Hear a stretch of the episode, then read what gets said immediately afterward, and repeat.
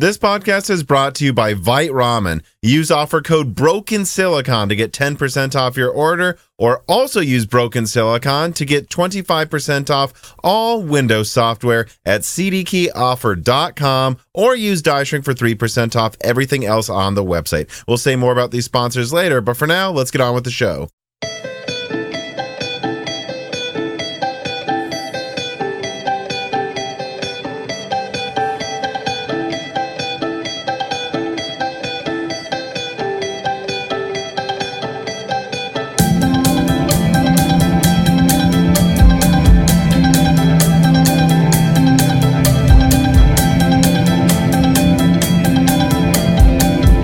Welcome to Broken Silicon, a gaming hardware podcast. I am your host, Tom, and today I'm actually um, doing a, an episode that, well, I guess, first of all, this is being recorded uh, maybe a week to a little over a week before it comes out. When you're listening to this, I'll actually be on vacation.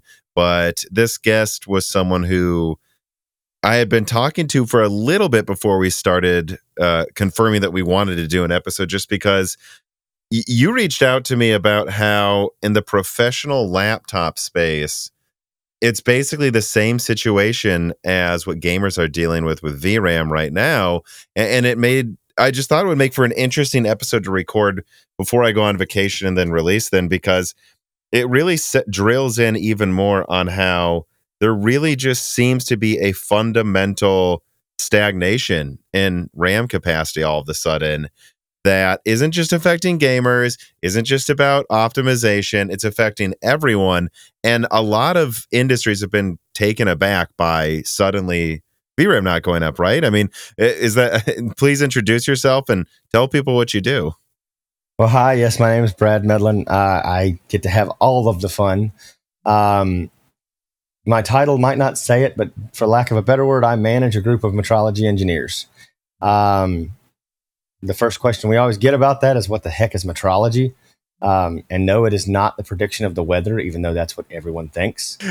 I'm going to level with you. When I first saw that, I think Dan was around and I was like, oh, I think this person uses computers for weather. I will be honest with you. That is what I thought the first time I saw that. I obviously haven't thought that for a while now, but that is what I thought. It's it's something that happens more often than you'd be you'd be really surprised how often we get the question. But especially when you work for a utility, because they go, all right, you're working for a utility. What what's the utility care about the weather for?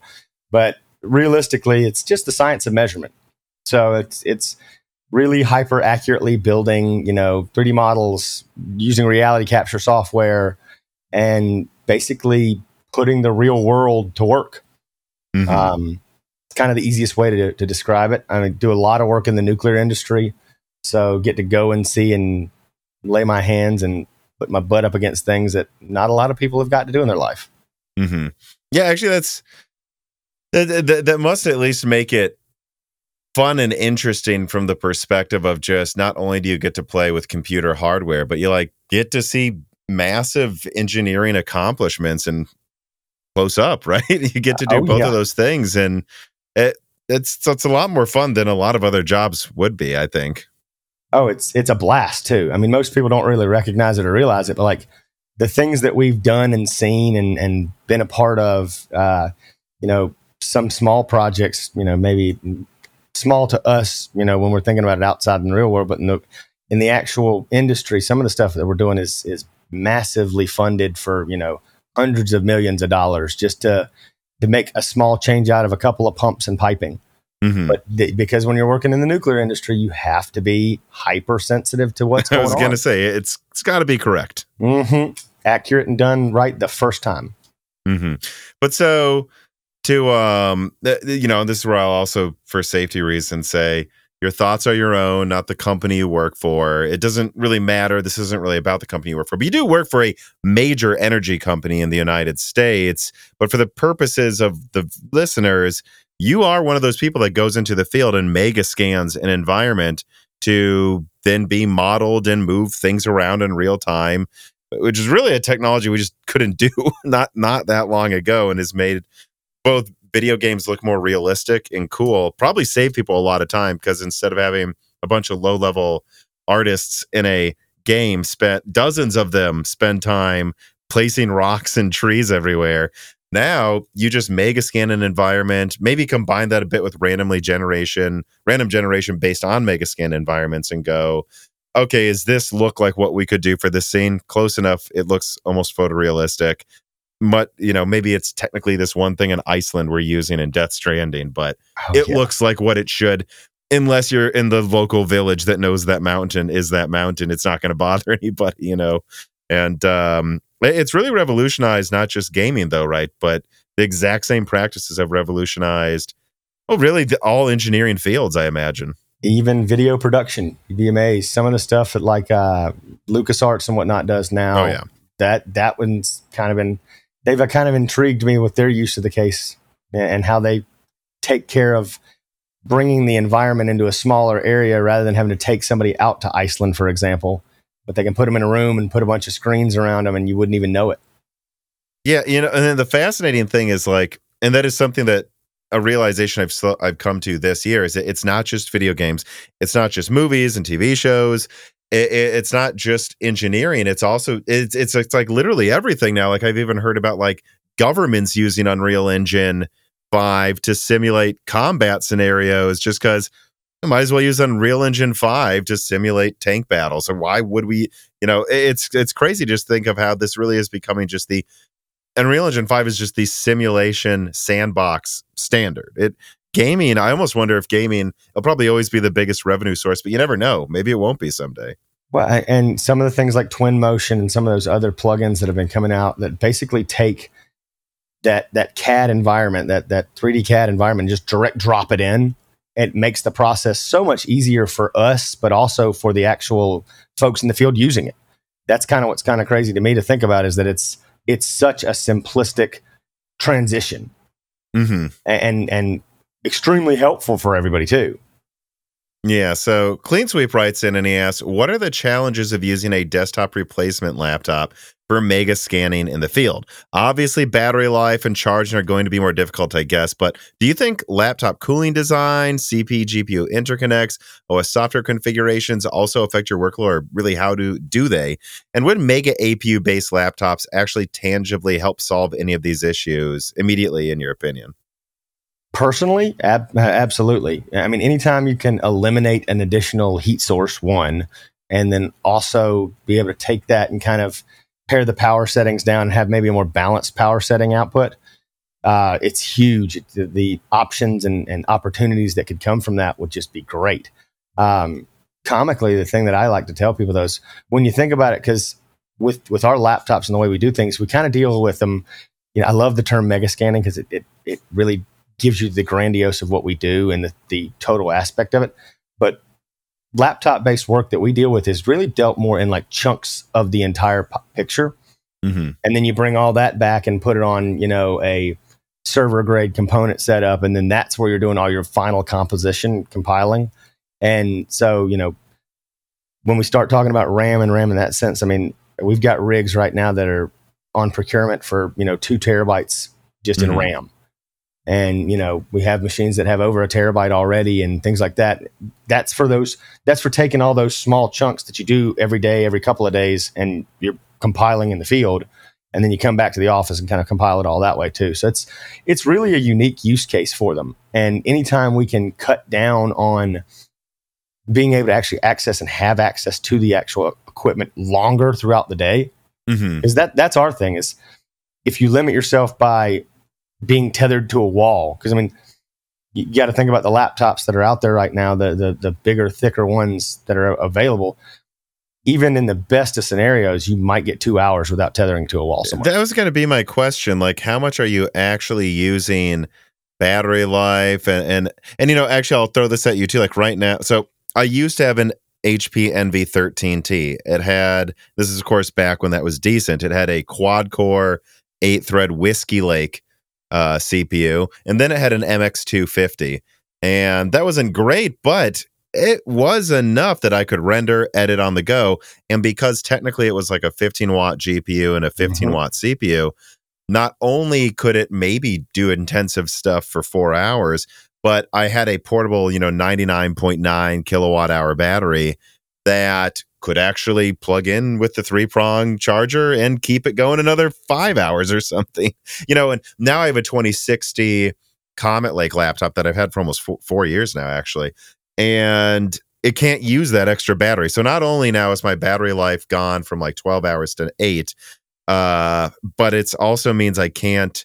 I, I remember when I was at Hot Chips in 2019, I, Yeah. I, I I started to editing a video while watching a presentation, and then started it rendering what was plugged into the battery in my side bag while I walked to the next presentation. It's like my battery life's really been cut down in a third, and I can't really game on the battery at all. So it's really a, huge now. Back then, that allowed me to like edit like I have a desktop in a hotel room. So Yeah. There's a reason I went to the 2060 laptop, especially because it was a good deal. But moving forward, I almost think I just want more RAM, more battery life, and maybe slightly more performance in an APU. I really don't actually need more performance. When I'm playing Battlefield 2042, I kind of have to use low settings anyways because it has 16, it only has six gigabytes of VRAM. So I'm not going to be using ultra settings. a lot, lot of limits there. And and comically to me, you know, the whole battery life conversation, we've built portable rigs where we put APUs, you know, um, the battery backup APUs where, and those things are not light. And so Mhm. we're toting those around to when you say us, APU, is that what does that stand for? uh, like the APC um, auxiliary power units. I was going to say because when you say APU here, people are going to think of like I just I, I assumed right you now. meant that. But but so you have portable desktops with giant batteries that power them too, right? Basically, Yes, and so basically the the, the setups that we've had to do, and, and you know, I kind of mentioned it when we were talking about it ahead of time. We started out on Sandy Bridge whenever the team really got stood up and going internally, and Mhm. those those desktops that we had. I mean, Sandy Bridge E, so they had eight cores and eight threads, and obviously were not very highly clocked.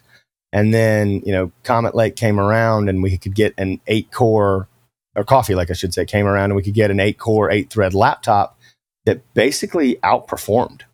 And so we were like, okay, so now we can actually be a little more mobile. Granted, it's a battery that's not going to give us six hours of battery life, but you're not, you're no longer going from location to location. Are you toting around a desktop?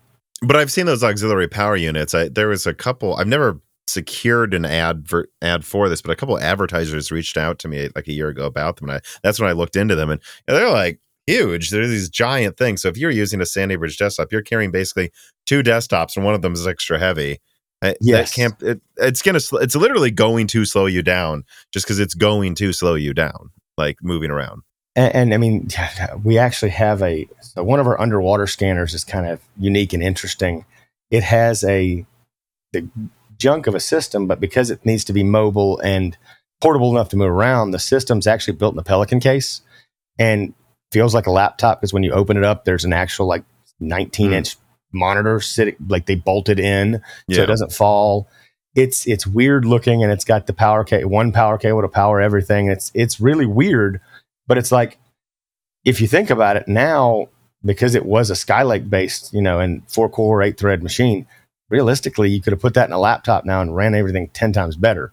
Mhm. But you know, it's the case for having all your little uh, controls and whatnot that you have to have to operate certain things underwater, and it's just a it's a crazy thing to deal with sometimes, and crazy thing to use. Well, so how much battery life would you get out of those Sandy Bridge desktops with that power unit with it? So most of the 1500 millivolt amp, uh, like APC Okay. type des- devices, give you about 900 watt hours. Um, and so realistically, we could get two hours on those. I was going to say, but that's yeah, it's about two hours though. Yeah.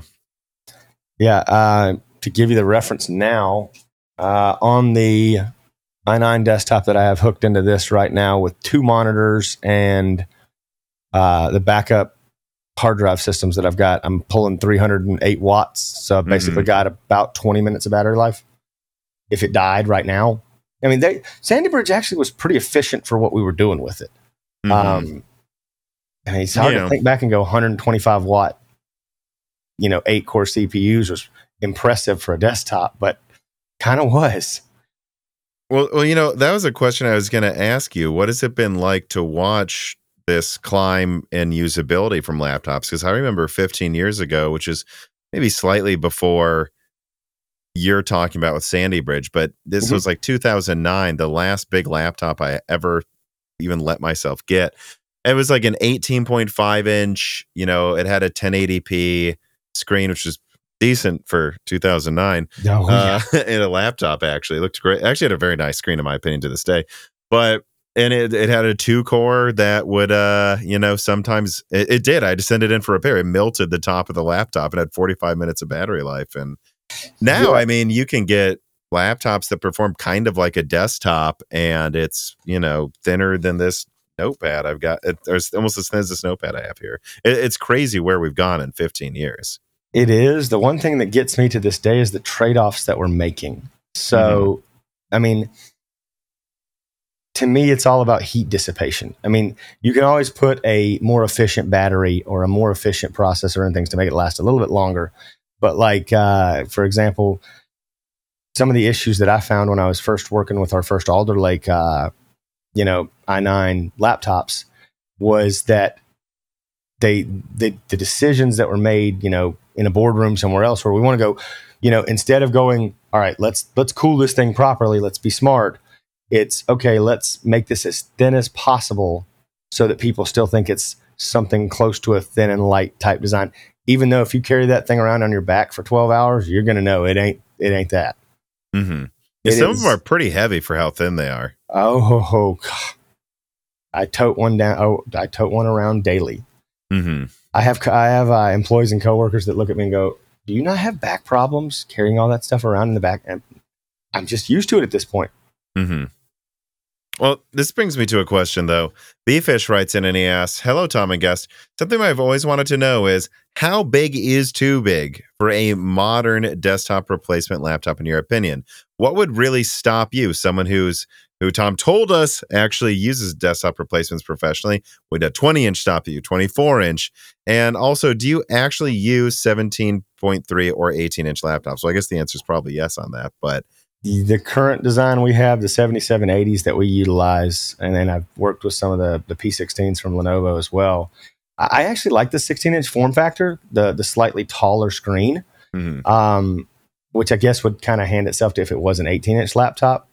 But the general consensus for what we use is we use a 17 and 17.3 inch laptop just because if you're using it and you are doubling it as like a secondary screen, 17 inches is kind of the, mhm. you know, you can at least scale the desktop a little bit better for yourself to be, Yeah. able to visualize it. It's just kind of the things that we've seen. And, and it's, you get more options in the larger chassis. Uh, Yeah. The smaller chassis kind of limits you a little bit.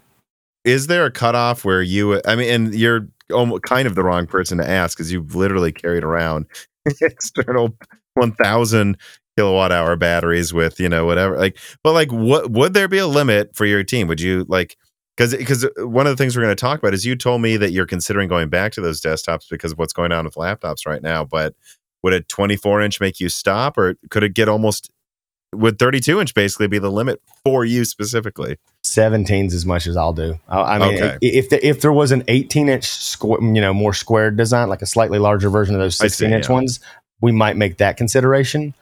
But the the 17 inch design, it's basically it's if you get up over that, you can't put it in a backpack. I was gonna say the limit's probably a backpack, right? Because if it doesn't fit in a backpack, you might as well just have a small desktop. Uh, and it's easier to just put it on like a, uh buy the Apple rollers and roll it around that way if you have to. hmm Uh, Let's get into the main discussion topic, though, that we brought you here for today. When did the RAM issues that you've told me, you know, were really making you can that are so bad in laptop, according to you, that you're considering going back to these like ridiculous lap, like desktop plus external power setups? When did the issues really start po- popping up that you were like, maybe we should just go back to that? Well, it was kind of honestly Cascade Lake. Right after Cascade Lake came out, and then uh, the Zen two based Threadripper designs, uh, we really started making those considerations more. Mainly because as you start looking at the the GPUs in, involved, and, and what's kind of funny to me is if you go all the way back to, to Pascal, the Mhm. laptop Pascal cards that were in the, the range that we usually go by, they've all had 16 gigs of VRAM. And Hmm. while we've gotten a little bit more performance out of them by by having you know faster memory, the bandwidth's a little better, so it, they feel more performant because of the extra bandwidth. The problem that we've lost is that we can't really increase in Were they size. were they scope. Pascal five thousands in a laptop? Yeah, yeah, they'd Okay. have been the P5000 mobile version. It, it was kind of something that, that you can trace back a little bit too. The Yeah, it had 16 gigabytes of RAM. That's crazy. So you're saying they really haven't increased RAM since Pascal? yep, and not in a It's- mobile it's format. It's basically the same as gaming on desktop. That's just so funny to me. And- Since and- Pascal. Yeah, and it's it's not something that I foreseeably could predict or say or, or know with it with any certainty is going to change in the next two to three years. I Mhm. feel like they just part of it. I think is maybe you know you have to get the you have to be able to, to shrink the die of the actual memory to be able to make that smaller or put more on a singular die to contain it within like an MXM type card or something like that to grow that space. You're kind I think you're kind of space constrained for more than 16 gigs really on a on a laptop. Um, which is sad because I mean desktop parts are making such a transition now to where you know 32 gigs, for example, in, in AMD's most recent upper mid range, you know, not top of the line, but the one right below it, you're now at 32 gigs for a, a desktop card. So you're Mhm. doubling that for the card that's going to cost you the same price as the laptop card.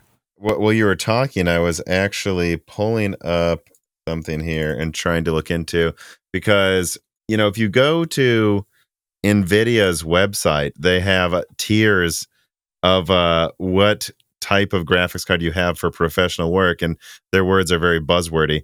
Uh, they have Creative Maestro and then Creative Powerhouse. The best creative powerhouse laptop cards is the RTX 5000 Ada laptop GPU.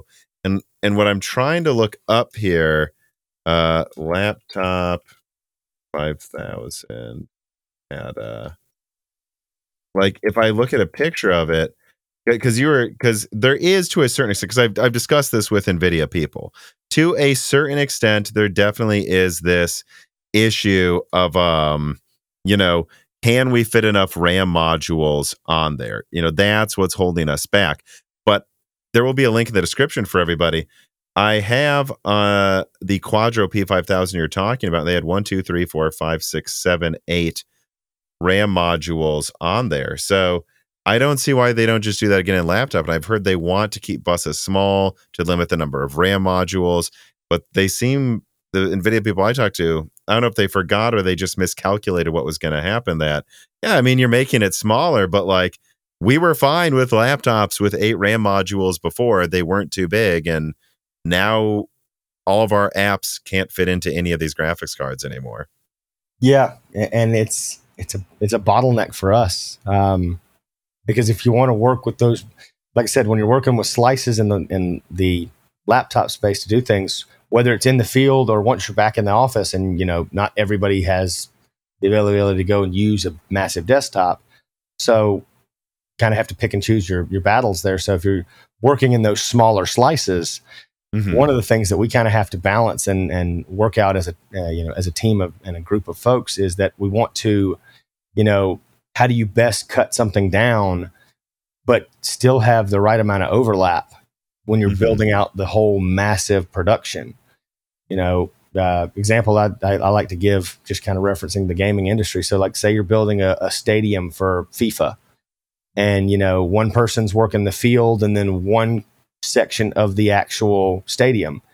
Okay, well, if you got somebody else who's working the field in the next part of the stadium, where's that overlap going to be in the corner? And if you Mhm. don't have those pieces that right and lined up perfectly, then you sometimes end up with some funky looking models, funky Mhm. looking, you know, polygons and setups for people. Most Yeah, people and you- tolerate it. And you know, it's funny. Um, you know, now I've seen announcements of like these. I don't remember. I think there's a couple OEMs making 19 inch laptops again all of a sudden. I don't understand. We can fit, you know, we have 48 gigabyte graphics cards on desktop. I understand you might have to clamshell or add a couple more module slots on the board for the laptop, but actually, laptops aren't really getting any smaller anymore. Why can't you fit this? and I, I, you know, we're kind of dancing around it, but I, I honestly really think that a lot of this comes down to they just uh they just didn't really think some people would need it on the one hand and they want the next gen to feel like a bigger upgrade uh, I will say though, people I talked to at Nvidia did think higher density RAM would be on the market by now, and they are mad it's not. So some of this was them us making an assumption that Micron and Samsung would everyone would be ready, and now they've been told they won't be maybe for another two years, and you know that was a miscalculation there. Then, and I'm trying to remember. I just saw where one of them, was Micron or Crucial, oh, which is the same company. Why I'm saying that Micron or uh, SK Hynix had just hit a new density measure for theirs. But like I said, you're still in scale out now. You, are not even close to production. Mm-hmm. And and you know, to me, what's kind of, I guess when I and and when you kind of compare it back to the gaming side of things, like in laptop, basically you're on parity. So mm-hmm. it's like okay, if you're looking at a 17 inch laptop, you could go and buy an AMD or a, or an Intel rig and then put in a 4090. And if you've got the studio drivers, mm-hmm. which I don't still don't quite understand the difference, but they do give some some more validity to the way you use that card in a professional workload. Kind of more like mm-hmm. the prosumer type thing, almost like the Titan in the real world. But um, it's you start to use those kind of cards and those kind of laptops, and you really end up seeing that there's just a there's a myth for some reason. There's there's some kind of a a miss there that they're going, okay, we're going to put the same exact card here. And from a sales perspective, it, it's almost really hard to be able to say, all right, I need to go buy this precision line from Dell or this MSI Titan line is basically, you know, $2,000 cheaper mm-hmm. and the mm-hmm. same parts and almost the same drivers now. Ever feel like a dog chasing its tail as you scour dozens of eBay postings and seedy websites looking for a safe way to get reasonably priced Microsoft software? Well, you don't have to do that. Just go to cdkeyoffer.com. This piece of content is sponsored by cdkeyoffer.com that offers both Microsoft operating systems, Office products, select games, and even some gaming hardware peripherals for reasonable prices. And you know, they've been a sponsor of Moore's Law's Dead and the entire team here for years for a reason. They've been good to me. They've been good to Dan. They've been good to dozens of me and Dan's family members and friends for years now. And they've also been good to the Moore's Law is Dead community. So whether you're looking for Steam, EA, Uplay, or PlayStation keys, or of course Microsoft products or gaming peripherals, support Moore's Law is Dead by using the offer code Broken Silicon for 25% off all Microsoft products and Die Shrink for 3% off everything else on the website. Support Moore's Law is Dead by supporting one of our best long term sponsors, cdkeyoffer.com, today. Well, well, that's kind of happening with laptops in general. I mean, on desktop, as overpriced as a lot of the graphics cards are, you've got GA103 being called a 4080 and it's $1200 and meanwhile in laptop the laptop 4090 is only really appearing in $3000 or up laptops um and and I and some of the cheapest laptops with the 4090 I've seen uh, have like one hour battery life. So they skimped on a lot of parts. Like if you want a nice one, it's really like four thousand or more. So it becomes this thing where it's like, well, I'm sure that you're double dealing with this. You're trying to explain to purchasing, yeah, I'm not going to get this $3,000 desktop. I'm going to, for some reason, get this $6,000 laptop that's half the performance. And oh, wait, it doesn't even have a, a battery life I can use anymore. Right. Exactly. it, it, it, which is why we've come back to full circle to the point of that's why we're looking more back at desktops now. Mm-hmm. Um, and and the comical thing is the CPU performance gap once again because of thermal headroom and thermal constraints it's making that that desktop move. Mm. well and, and i guess i should preface it with this. With desktops before we weren't looking at consumer grade parts. We were looking at workstation or HEDT HEDT type parts for the the purest of reasons being you got the extra PCI Express lanes, mm. you had the ability to add extra storage, um, sat, which of course back then for us, sat, you had a lot more SATA ports to work with. Um, you had a lot more drive storage to work with. I really ought to pull it out and laugh at it because I do actually have my old Lenovo D30s that we built and used, and the Sandy Bridge Classics. And when you go and look at those, and then you look at the stuff that we've got now, it's like where did we go wrong to understand that you know we we lost HEDT for the longest time. Mhm. It's kind of been the sad thing that I, I'm kind of at a myth with AMD as to why we've we've kind of lost that that middle ground. Threadripper had so much potential Mhm. to, especially when myself and a lot of us back over, um, there were just a couple of little little quirks here that we were starting to work through and and starting to get programming built for. Because the thing is, when you get into the professional side of things, when drivers have to be perfected, when you know if you're missing a certain codec or, or a certain uh, you know AVX 512 for example, if you're missing a certain instruction set, it it makes a difference in your software and how that software runs, not by a factor of of you know minutes, but by potentially hours. Mhm. Um, and so that kind of thing is like, all right, well, if we go back to desktop now, we don't have this middle ground where a Oh, I lot of see. So people that's making build. you think twice now about going back to desktop, though, is until like a Zen 4 Threadripper is ready, you're kind of going, ah. But now we're not getting that benefit either. yeah, Th- and there's not even a workstation Zen 4 Threadripper ready yet. So there is Zen 3, obviously, but do you really want to buy that for your team, knowing Zen 4 Threadripper is probably less than a year away? and I, I'll find out soon enough because I've got one to compare it to. But I'm pretty certain that a 24 core in our workloads. Keep in mind, our workloads are not Sure. everybody, but a 24 core Intel CPU is probably going to do better than a 64 core Zen 3 one. You Like mean said- like Sapphire Rapids or? Yeah. Okay. Like a Sapphire Rapids 24 core is going to meet and or exceed our our needs for something like that, which is nice because it's kind of a middle ground. I, I mean, I, I still miss the actual old Core X series. I, I don't know if you can see the actual box I have behind I me, see them. but I missed that thought process because it was more for the masses and more for testing. And, and when more people adopt something in that range, hmm then you have the software developers that develop more for it because it's not deve- you're not developing for that CPU because it's just you know ten thousand you know pros. You've got 150. Yeah, that probably made a huge difference, right? Because not only did Threadripper up core counts in HEDT, but it was cheap enough that everyone, even people, for being honest, who probably didn't need it, but could afford it now, so they bought it, bought it, and then developers were like, actually, a ton of people have 16 and 32 cores now. We might as well make the apps work well on it. I was actually getting ready to say what because I'm trying to remember. Wasn't the difference? It wasn't like the 32 core, the Zen one, uh, is it Zen Plus? I guess hmm wasn't that right? Just around a thousand dollars then too. No, that that one was two grand. Uh, well, uh, yeah. So it's two The grand compared to 32 the core 18. was two grand. Yeah. yeah, com- the 32 core compared to the 18 core, you know, Mhm. Intel. But I mean, okay, so if you're doing two two grand to two grand, you know, apples to apples, yeah, that's still, you know, should people do that? No, but it is. Are there a lot more people that have, especially back then, I would say, expendable budgets and and you know disposable incomes that could actually make it work? Eh, yeah, I think so. Well, and you know, why is AMD doing this? I actually do think I have the answer. I mean, number one, it's all about EPYC market share, and they don't feel like Intel's really challenging them in HEDT right now. They still don't because they have, I, I think they might even have Zen 3 with Vcache workstation Threadrippers, I believe by now. I could be wrong. Uh, oh, wait, no, I don't think they do. Uh, they just have basically like 64 core. Well, now that I said it, though, I have to look it up or everyone will yell at me in the comments, right? I don't think one. that's true. Actually, I think I was. I, I think I'm even maybe forgetting that I leaked. I was one of the first people to leak that it wasn't coming to Threadripper.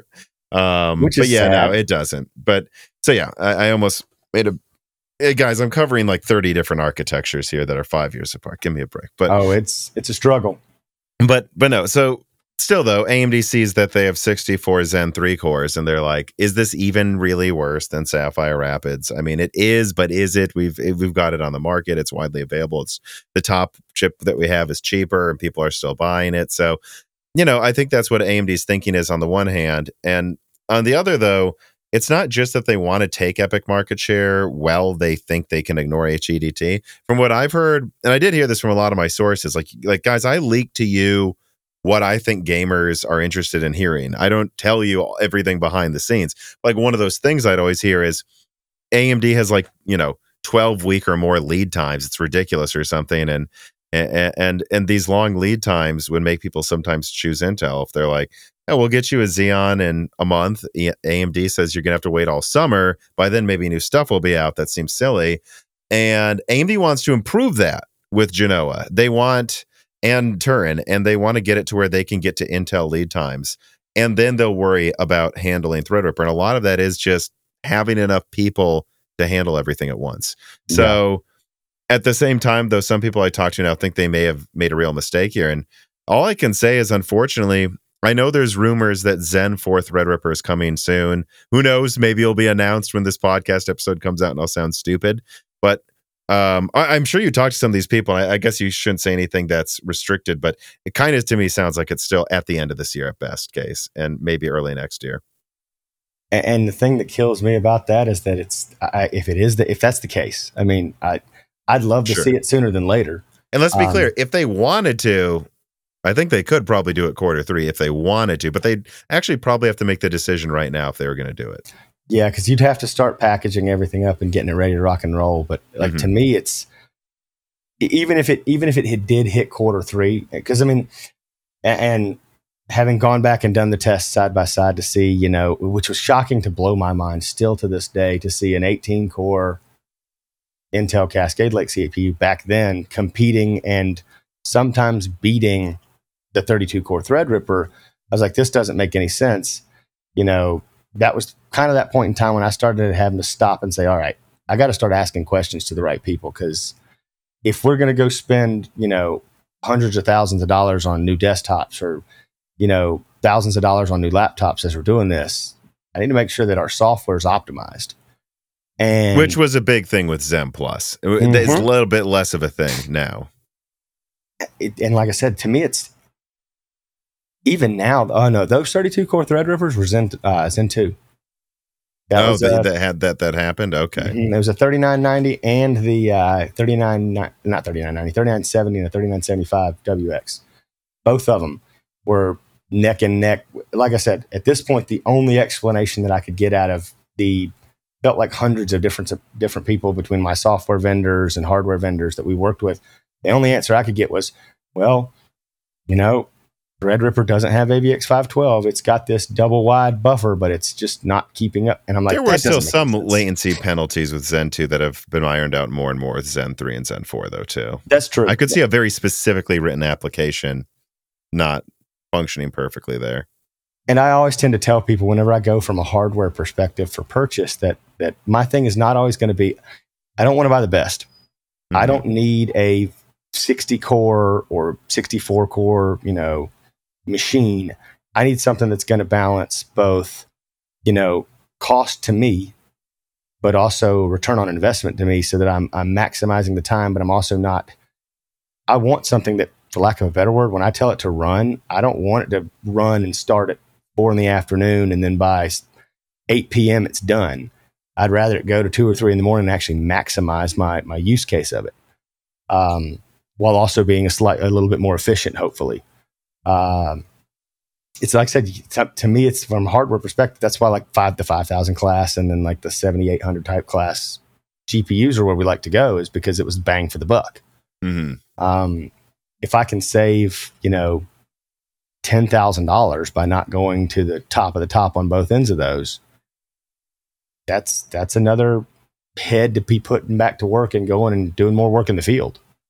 You know. Well, so Speaking of though issues of work in the field, though, I do want to round back to the original mm-hmm. conversation and ask this. Dino999 writes, and he says, on the topic of VRAM, how limiting is it to not have enough as a professional? For gamers, the negative is typically that you just need to turn down settings or go to a really low resolution. But what settings do you turn down uh, to an equivalent to someone using one of these cards out there? And how bad does having RAM constraints hurt the professional space and professionals around it right now?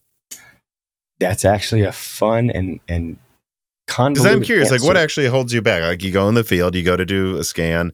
Has is something happening now where problems are popping up because of it? So it's like it's always the back end work. The back end when you're actually putting it all and compiling it. So the less that you have available. Um, the easiest example I can give is is the RAM. You know, I'll start with RAM, and then I'll go to VRAM. So, from the RAM perspective, you can only handle so many individual 3D scans for a certain amount of RAM. So I always like to use the number if you got 128 gigs of RAM, 100 scans in the field for the software that we work with, that's your limiting factor, right? Now, the VRAM perspective, it kind of bounces back to the opposite side of this, which is when you're actually working with that file. So when all that's processed, it's a bunch of, it's hundreds of millions and billions of individual points in space that you're working with. And then the, the mesh, uh, you know, explanation is hundreds of millions of triangles in space. So when you're working with those two things and you're bringing them in to actually start your modeling process, the VRAM cap, it's not quite what I would call a hard cap, but it's a very mm-hmm. close cap. So, for example, with 16 gigs of VRAM, I can fluidly use about 450 million points active at one time. Mm-hmm. Um, and that's something that I can manipulate, move around within the cloud, fly through it, and not have any problems. Uh, with 48 gigs of VRAM, for example, I can bring up almost 2 billion. Mm-hmm. It scales differently too. Right. Um, but on top of that, so like when you hit that hard cap, for example, and you start to work with it, the amount of you, their software just crashes. It, would be you know, I was going to say it's kind of tricky, right? Because when you're running out of DDR, it feels like it just gets a little slower and then slower, and it's an exponential slowness increasing. Like it gets way worse the more you go over it. But mm-hmm. it is paging to an SSD and trying to make up for it. With VRAM, it tends to be, at least I'm noticing games and some professional apps I use. If you have an eight gigabyte card, it's actually trying to use six so that it's fluid and it's doing everything it can to use six. And then it'll go, oh, okay, we have to use seven and then 7.5. And right around 7.5 on an eight gigabyte card, I've noticed it goes okay at first. And then after a few minutes to an hour, it starts falling apart. And then it stops working and crashes. With DDR, it just gets slower and slower and slower. And you realize I should close something because it's paging files too much. With VRAM, it goes from fluid to hitchy to crash. It's much worse and a jarring this is going to make you laugh when I tell you this. So when we first learned how to start processing all these scans and putting them together, because you know most people had 16, 32 gigs in a, in a machine, the actual person that was training me, this was back in 2011, 2012, the way they explained it to me, and uh, God bless Rose, she was awesome. She uh, she'd be like, all right, so what you're going to do is you're going to put all this in, get it compiled, click this button, and then you're going to get up and go get yourself a cup of coffee. Mm-hmm. And then come back and check on it. And if it's not done, maybe go hang out with your friends for another five or 10 minutes. Um, the explanation that I like to use is once you hit that hard cap, once you get over that number of scans, the actual, when you press the button, click and wait, it will go from literally minutes to finish something to sometimes hours very quickly. Right. And so you'll go get, and I, I dealt with people in the automotive industry who were, because I was in the sales side, but there are people doing the AutoCAD work. And the thing that sucks is they might start something go get that cup of coffee or go to the bathroom. Like, you know, they do all this work. It's like, well, I'll go to the bathroom once it starts rendering or exporting or something. And then when they come back, it's 20% done. Are you going to break the export? No. And so you're like, oh, I guess I got freaking 45 minutes to kill. Jesus. Oh, we've had we've had days where that happens, and even to this day, I mean, with some of our larger projects and larger files, we still have that. Um, I just rendered a a uh, where I compiled an old project with a new project to do a, a, an overlap, and the creation of the final densified point cloud took 63 hours. Mm-hmm. And it's something like 12 billion points total, but it's actually going through every individual scan and comparing it back and forth. The only way to fix that, more memory, more memory bandwidth. Um, that was actually one of the biggest slowdowns of, of you know the zen process the early zen processes that we learned was that that memory uh, latency penalty that we were experiencing there it almost felt like it was an exponential set off to it mm-hmm.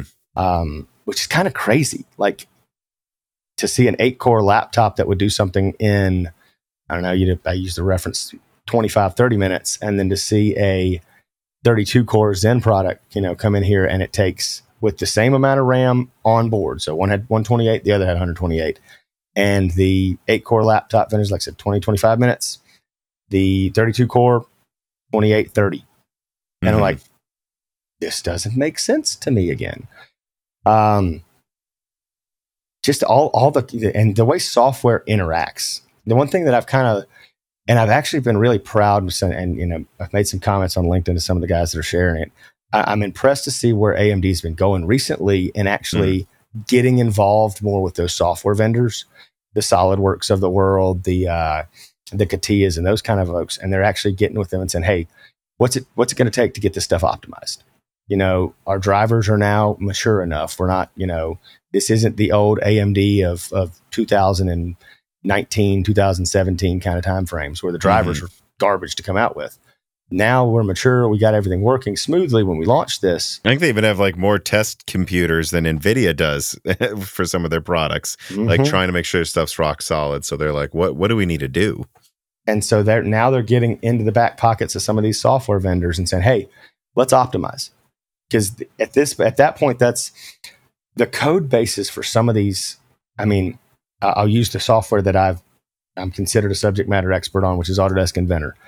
The base code goes. I use that in high school, actually, in college too. Yeah. So did I. That's how I, I started on it when I was in the seventh grade, and I've used it as long as some of the folks when you develop the testing procedures for it that had been there for 30 years with Autodesk.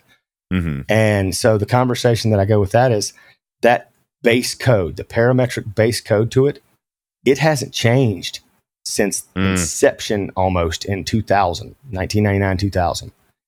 And so there's all the little quirks here and there that they can optimize, but convincing a a company that's ingrained in we don't want to change the base kernel mm-hmm. to how do we take the base kernel but figure out some you know slippery optimizations here that can pick up performance where we need it to that's kind of and because the funny thing to me is when you look at a lot of modeling software especially the parametric ones that you'll use out there the, the fusion 360s inventor solidworks some of the CATIAs out there they they really don't care about the total number of cores when you're actually working with it.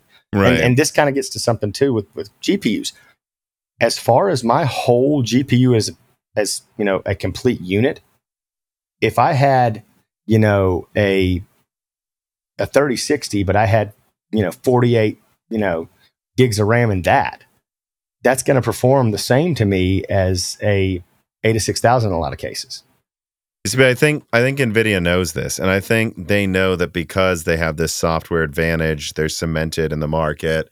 That 48 gigabytes is cutting it, and that the real thing that's going to make everyone upgrade next gen is 96 gigabytes. And if they give you 96 gigabytes now, everyone's probably still going to buy them anyways right now. So why do it now? I think that's but but you know, the one thing that might cause a lot more problems for them, I think, are these mega APUs that I've started leaking on the channel because you know, we, we can talk about how they're limiting these 256 bit graphics cards and and 128 bit ones certainly uh, to small amounts of GDDR6.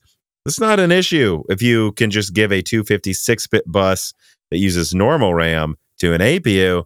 I guess I don't know for sure, or at least not off the top of my head, but I have no reason to doubt that Strix Point, or especially Strix Halo with a 256 bit bus, should easily be able to get to 256 gigabytes of RAM, at least 128 gigabytes in a laptop. And It's just RAM. And, and, I guess I don't know for sure. They won't limit how much VRAM it has access to in there because that actually is a thing I've noticed playing with a lot of APUs is technically have to allocate it, which is weird to me. I thought they're going to go unified since Kaveri. I actually don't know what that's all about.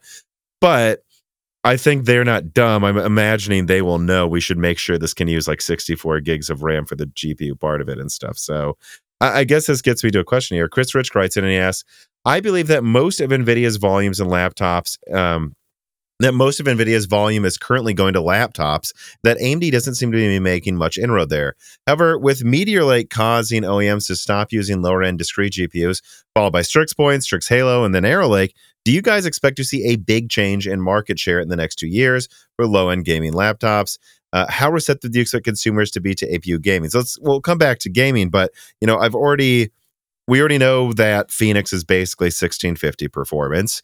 Uh, and we, uh, I have a chart that I've leaked a million times now that shows projections from AMD that Strix Point should be 3050 performance, and that so that's like 1070 performance, which is funny to think about.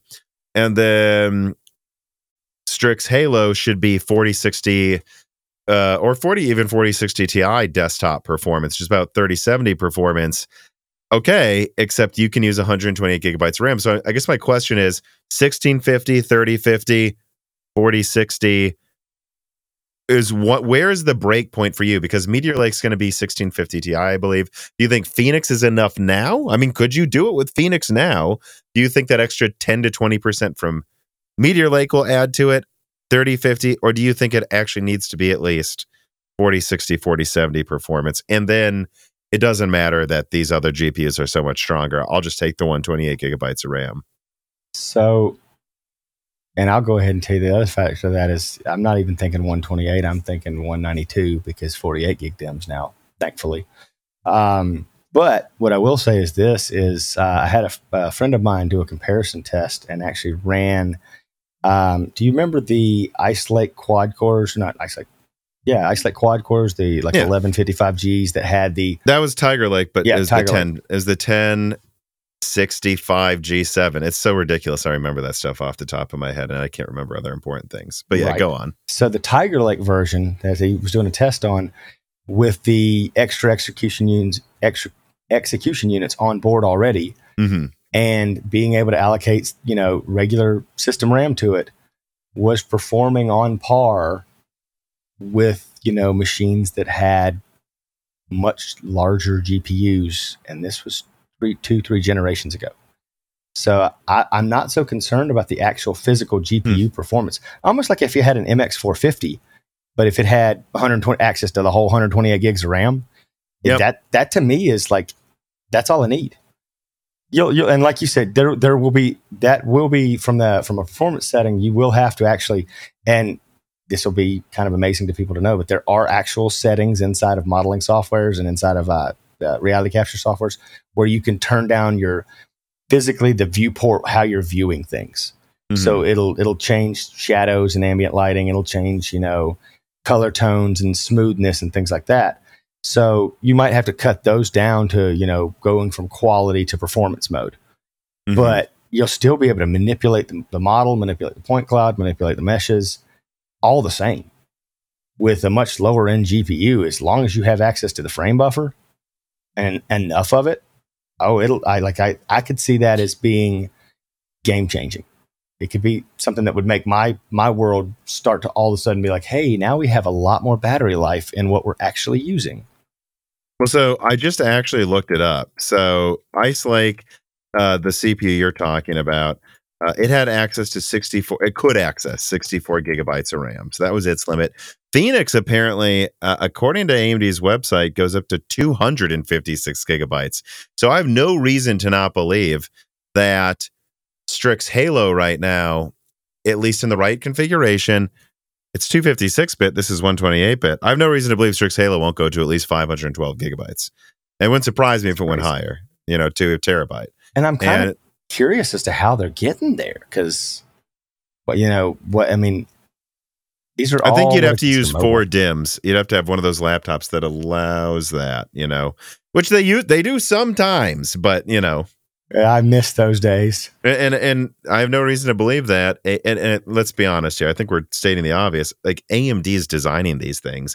They know if they give it a, I'm sure they know if they give it a 256 bit bus that they should look into a little bit of extra effort to allow more. Because you could sell laptops that have eight DIMMs and go up to a terabyte storage or something that's a market no one else is addressing right now. And yeah, there you so there you go. I think, you know, Strix Halo is going to offer at least 256, of course. It's the same as Phoenix, most likely 512 gigabytes. And I have no reason to believe it won't. They couldn't if they wanted to make it a little more. And that's going up to desktop 4060 Ti or 3070 performance. And that's what's funny because I was just thinking about this. So the actual JEDEC spec now for DDR5, the DIMMs actually increase they double once again. So you know we went from eight to mm-hmm. eight to thirty two with uh, DDR four, and then now we're going to go from thirty two with DDR four to one twenty eight, I believe actually. Oh no, yeah, one twenty eight. We'll get up to one twenty eight gig DIMMs. Uh, it's a multiplication of four technically. Um, mm-hmm. But we'll get up to 128 gig DIMMs. So if you had four 128 gig DIMMs, they're basically future proofing this thing. Yeah. They're, they're saying we expect to see someone put four 128 gig DDR5 SODIMM or whatever it ends up being. Um, you know, maybe they put it in like a desktop performance where it's got like actual physical DIMMs. That that and that to me, like you said, that's where performance will you know finally meet the roadhead for a lot of folks that are are looking for it, you know, professionally to be able to do the things that they want to do. Yeah, and I was just looking too. Um, I none of the documents that I have from people at AMD say how much RAM Strix Halo supports. But again, Phoenix supports 256 gigabytes according to AMD's website. So why something with double the bus width wouldn't be at least 512 would be beyond me. But so I guess let's let's drill into the question though. Meteor Lake is like 16, you know, Phoenix is 1650, Meteor Lake 1650 Ti, um, and Strix will be 3050, and then Strix Halo will be 4060 to 4070 which one of those does it really matter? Like, would you consider just going straight to Meteor like that or Phoenix now? Like, is that enough already for you? I'd probably want to wait on slightly more performant cores uh, on mm-hmm. top of it. Uh, Strix really has my eye, actually. I'm not going to lie. Um, like Strix Point, the 1650, mm-hmm. the 3050 one that has four Zen 5 and eight Zen 5C. Yep, that that Strix Point kind of setup, and and and you know, Meteor Lake makes a lot of sense, but it's it's at the and the thing to me with Meteor Lake when you think about it is it's still going to be a very power sipping package. The same thing goes for Strix Point and and and you know Phoenix is that way as well. But to me, you know, I don't know if you'll care about this. I I haven't um, leaked it yet. It's kind of public knowledge, but I don't think anyone spelled it out yet. My understanding is Meteor Lake has six big cores, eight little cores, and then two more little cores on the SoC die. That way, when it's idling, it can turn off the CPU tile and supposedly get like I don't I don't know how much battery life that's going to allow in some scenarios, but I thought I'd throw that at you where you're trying to make this decision. Now, to be fair, I have no reason to believe Strix won't have its own tricks for saving power. It's a year away, so but I'm wondering what you think about that too. I'll say this. So, some of the software we use in the field, so on top of the reality capture stuff, we do a lot of high precision surveying, for lack of a better word. And when you're running that software, it's literally, all right, the computer's telling the device, shoot that point, measure it, and then tell me the distance.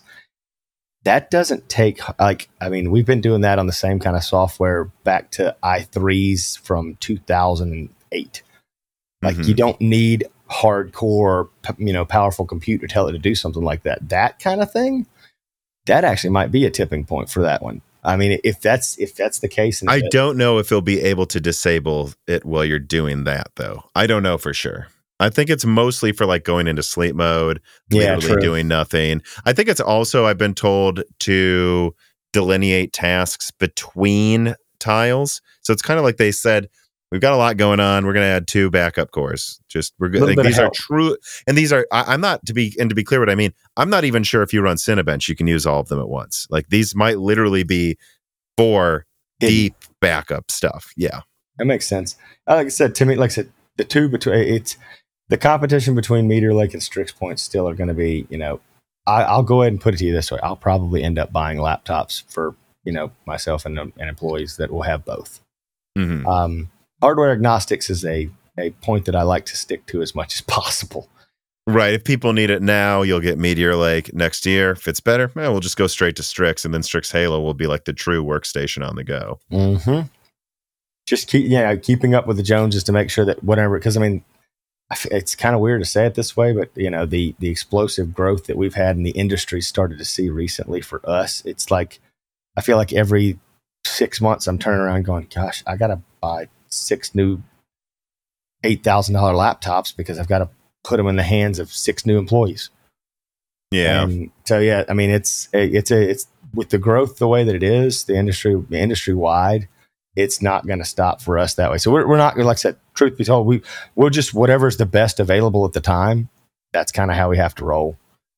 Um, the, I guess the final question I would have on this though is you said the best at the time but still there is this inflection point of well now it's good enough. Is phoenix good enough now having access to 256 gigabytes and being 90% the integrated performance of meteor lake? Because i think meteor lake cpu will be better in performance i mean but phoenix is you know eight zen 4 cores it's not bad. If i were to start making that transition today absolutely it would Um, be we're, it's already there. But if you can wait and you might need to, might as well use Meteor Lake. Okay. and and the point, like I said, the point that I make now is like I've got a process for getting what we have. That, uh, this actually might tie into something later on, but we'll, I'll, I'll make the point now. The flip side to that is the vendors that we go with. so utilities kind of pigeonhole themselves into working with certain, you know, OEMs, and that OEM has to offer it.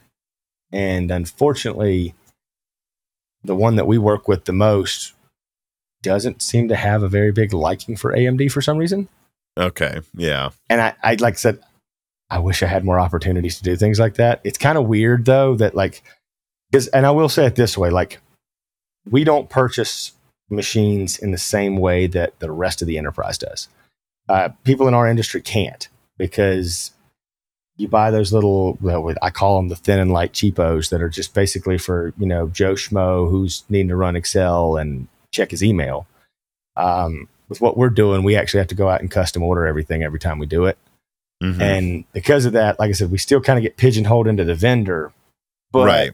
I, you know, that's kind of where I look at that. This is not new that. to me. I've worked at several large, you know, companies. It's always there's a bit of something there with that. I mean, I worked at a. I'm gonna be honest. You'll find this funny. Um, when I worked at GM, I think they used a mix of Dell and HP actually. But then when I worked at an automotive supplier that was a German company, I was like, why do we always use HP? And I was like, I don't mind HP. I kind of like HP, but why HP? Like, oh, they're also a German company and we're German. So that, look, I'm gonna be honest, Tom, that Germans buy German stuff. That's what's going on. That's kind of unique. And what's funny to me though is we get told we can't buy a certain brand because it's connected to a, a certain government entity, and I'm not going to you know name names to say anything. But the, what's comical to me is you go to you know the next largest utility company two states over, and all of a sudden, yeah, we we're, we're going to buy that because it's cheaper. hmm And I'm like, okay, this doesn't make any sense, guys. Well, we'll see if you know the the f- sky falls for them, then I guess, but it, it probably won't. Jessie here loves sticks, but it definitely wouldn't be healthy if I just let her chow down on them all the time, as much as she would like to. The same is usually true for reasonably priced instant meals for humans. It's easy to feel stuck looking for something that's quick to cook, tasty, healthy, and cheap all at the same time.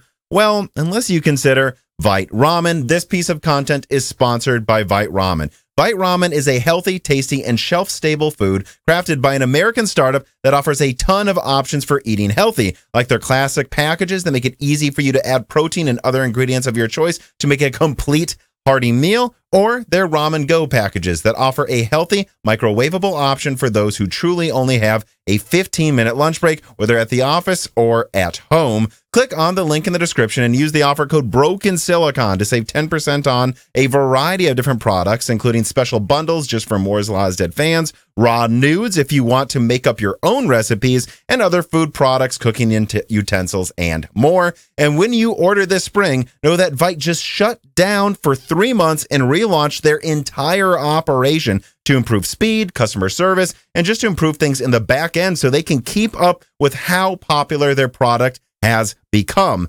Supporting them helps support me. And even just clicking on the link below makes a big difference. But I really do like their product and I recommend it. So if you're hungry for something that's healthy, cheap, and easy to make, check out Vite Ramen and use offer code Broken Silicon today.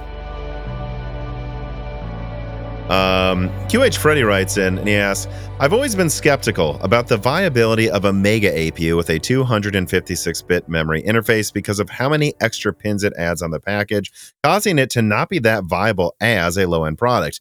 But AMD seems to be having a go with it at this point. So, anyways, do you think AMD is just testing the waters or optimistically throwing Strix Halo out there because gamers actually want it?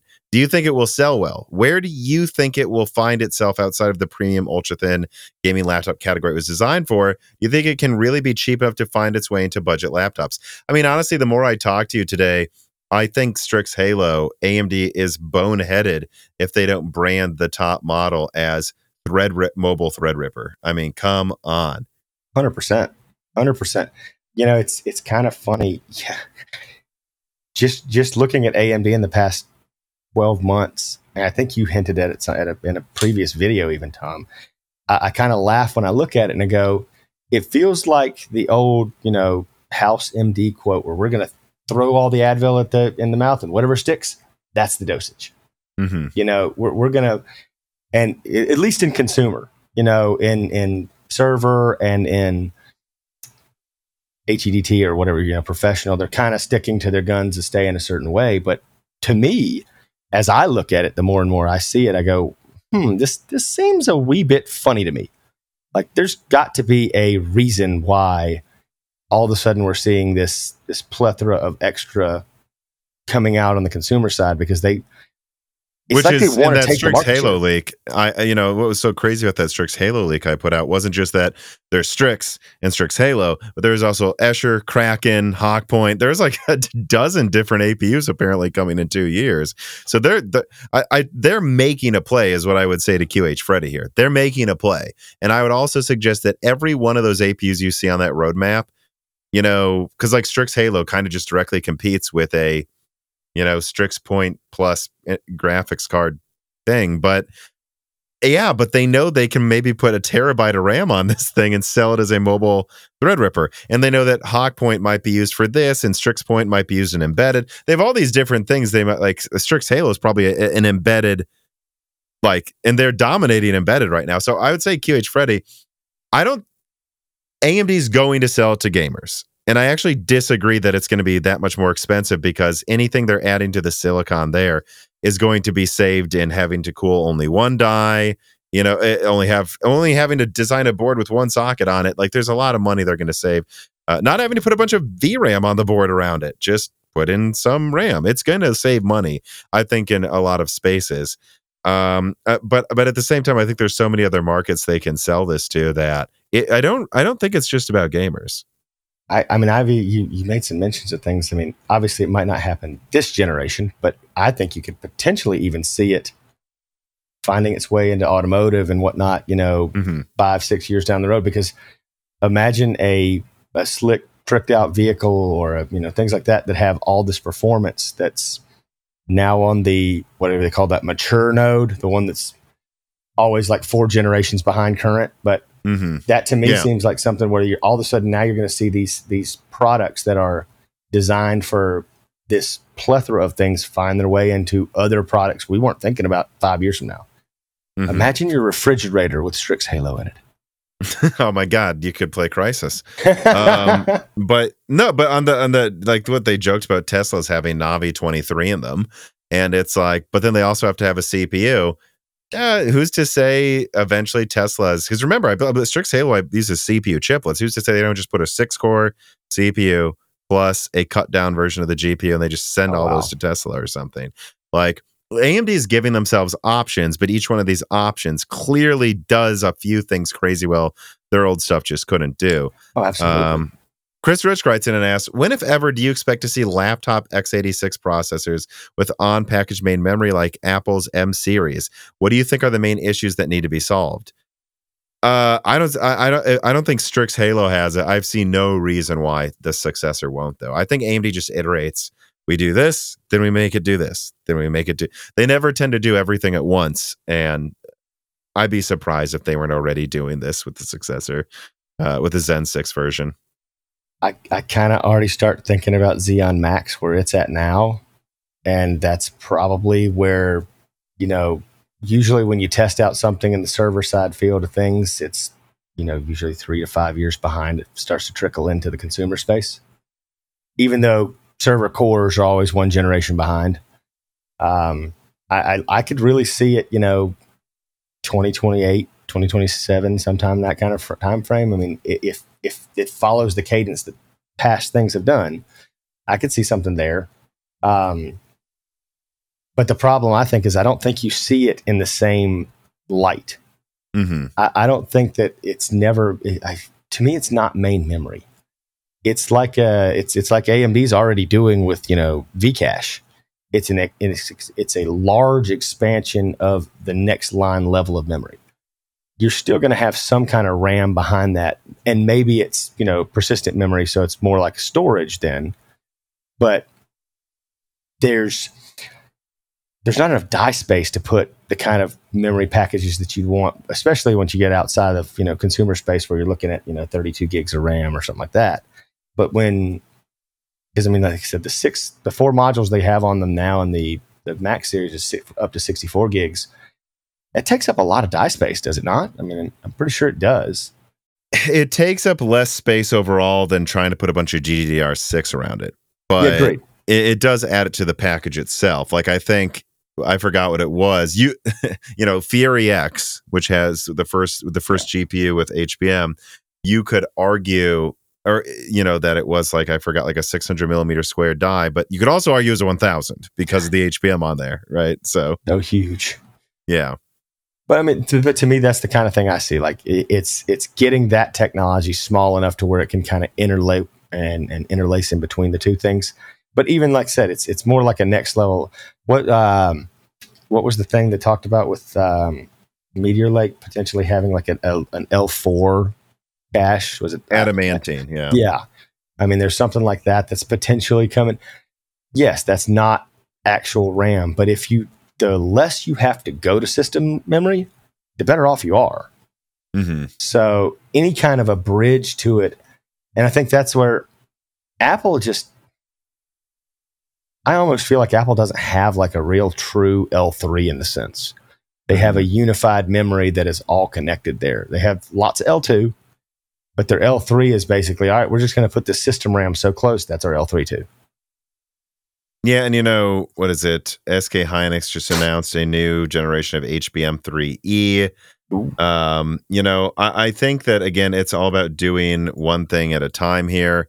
I think there's a chance Zen 6 has a more fundamental use for HBM for some of its products. So again, any successor to Strix would probably be waiting for that to be ready with Zen 6. Yep. And, and again, again, Chris Rich, I, I think there's no reason why AMD won't eventually maybe make a 128 gigabyte unified HBM3E APU. And that thing's going to probably game like a 4080 desktop, by the way, possibly. And it has unified memory. And if you want to add more, you can, but you actually don't need to. You could make truly thin and light laptops that use almost no energy with that much memory. They will be expensive, but this is just something we don't have now. And I think someone like you Yeah. that wishes laptops were still laptops looks at that and goes, oh my God, this might actually bring desktop performance to laptops that actually act like laptops. Yep, that's the the, the, the whole concept of a lowering the bandwidth to between you know interconnects, not having to work over PCI Express, and also even better than that, it means that the actual PCI Express bus can be used for storage. You have more storage options in that True. situation. Oh yeah, and then and then in this mobile Threadripper situation, you can just say, "Oh, remember how this has like you know 16 PCIe lanes or 20 PCIe lanes attached to it?" Well, yeah, those are now going to be four or five Gen 5 NVMe SSDs instead of attached to GPU. That yeah, I didn't even think about truly the potential you got right here for because I don't know how many of those lanes might be used to communicate with the uh you know the the chiplet of the GPU chiplet in the APU. But but I'd still think that'd probably leave you the ability to add to NVMe Gen 5 SSDs, at least with a successor if they want to. yeah, because It's, it's definitely there. Well, and, and I'm wondering how Intel is going to do it because I don't think Intel does it over PCI Express. I think they use UPI. Hmm. They, the you know the the proprietary bridge that interconnects their Xeon chips. They don't use. It, it's a different. It's kind of built like PCI Express, but it doesn't rob the PCI Express lanes.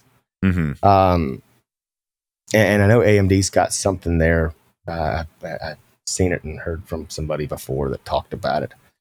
I, it's a it's an old process that they have, but basically, a lot of the the Intel and AMD you know APUs that you get in general when they have an actual decent GPU there. One of the things that you're looking at is that it does it eats up the PCI Express lanes because like weren't a lot of those uh, laptops that didn't even have but like one Gen three slot when they were, we're talking like I'm talking like two gens ago though. hmm They didn't. They didn't have hardly anything from PCI Express. So I mean, I think they'd usually send right. eight to the graphics card, and then they'd usually have two left over, and that's probably why they always only gave eight to the laptop GPU. Because if they did any more than that, you know, which I mean, laptop GPUs. I mean, even I don't think that MXM's more than eight lanes. Like no, if you have like no, they, they've all basically stopped at eight. It seems I could be wrong. I'm sure there's one where it's more, but you know, I just I, What- I always sit back and laugh at it and go, you know, it'd be hilarious to have if we had NVLink or had something like that. And you had two GPUs in a laptop. And then just some Oh. 14 watt. you remember card. when Lenovo did this weird thing where instead of a DVD drive, you could slot in another graphics card, and that lasted like one generation before they were like, "We're not doing this again." the, Uh, the I actually had a interconnect friend with sucked. one of those, and he said it never worked. Um, The interconnect but- sucked.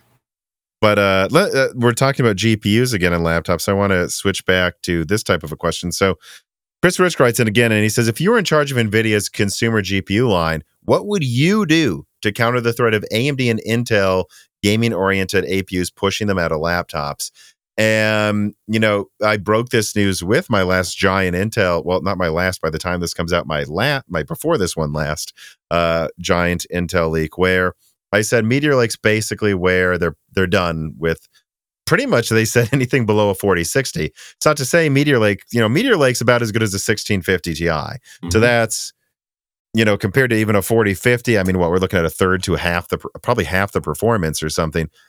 But they also say money not buying an Nvidia GPU, cooling an Nvidia GPU, and then they get half the performance, but they get double the battery life. And from their perspective, they're like, well, we're just marketing here. Do we want to market a 10 hour battery life and 4050 performance, or do we want to market 1650 Ti performance and a 20 hour battery life that beats the MacBook? That's what they think. And and again, remember the option with the more battery life costs less. So Yeah. and and Meteor Lake is the start of a new platform. Arrow Lake uses the same base die. Uh, I'm pretty sure Panther Lake will as well. So we're we're looking at a situation where they're like, also if we design our laptops around this, this is going to be everything Intel's making for a while. And then and meanwhile, we look at Strix Halo. You can see AMD's done Oh. with NVIDIA GPUs in their laptops soon. But like, what would you do if you were Nvidia, or what would you advise they do to try to stop this? Is there anything they can do? It's the king for the day scenario. And I, I, I, I, pondered this for a hot minute after you sent this over for me to look at. I, I think really if because and and we keep talking about how you know when you go back to look at things how nvidia's you know the evil greedy king with all this margin that they're making and whatnot and and they're charging it but yet i tend to sit back and go you know i understand why there's a need to, to recoup your r&d costs i get that i have to deal with it personally myself Mhm. so I look at it and go, if I if I were Nvidia where I would be, you know, king for the day and, and making the changes, the things that I would probably change is from an APU perspective. One, it's I'd actually focus more on professional, and maybe Mhm. even start, you know, from the even from the the the desktop side of things, start and launch your your professional cards six eight months ahead of time, and use that massive amount of extra you know revenue you bring in on them to do all these things such that you can drop your margins on the back end and let your GeForce stuff that that your low and mid-range GeForce things fall by, you know, 20, 25% and basically save the consumer 20 to 25% across the board on GeForce. That's 4090 all the way down to, you know, 4050 Ti and, and so on and so forth. And realistically, the ultimate statement to it, you've got to drop the 1650 t- type card. I mean, if it's not a 4050, you know, mm-hmm. that there's there's it's you're, we're we're to the point where, like I said, from a perspe- uh, from a professional perspective, a- Intel, AMD, all of them, they still have to put professional GPUs in for the driver support Mhm. because enterprises require that. That's something that a lot of people don't recognize and realize is that it's not just the driver support, but it's the five year warranty associated with it. So if the card fails, literally, you know, in 2028 and you bought it today, it's under warranty because it's designed to run that long. So you're getting that. That's the kind of thing. That's really what you're paying for. I hate that term because you're not. But the thought that I have behind that is is the low end gaming side of things from an APU perspective.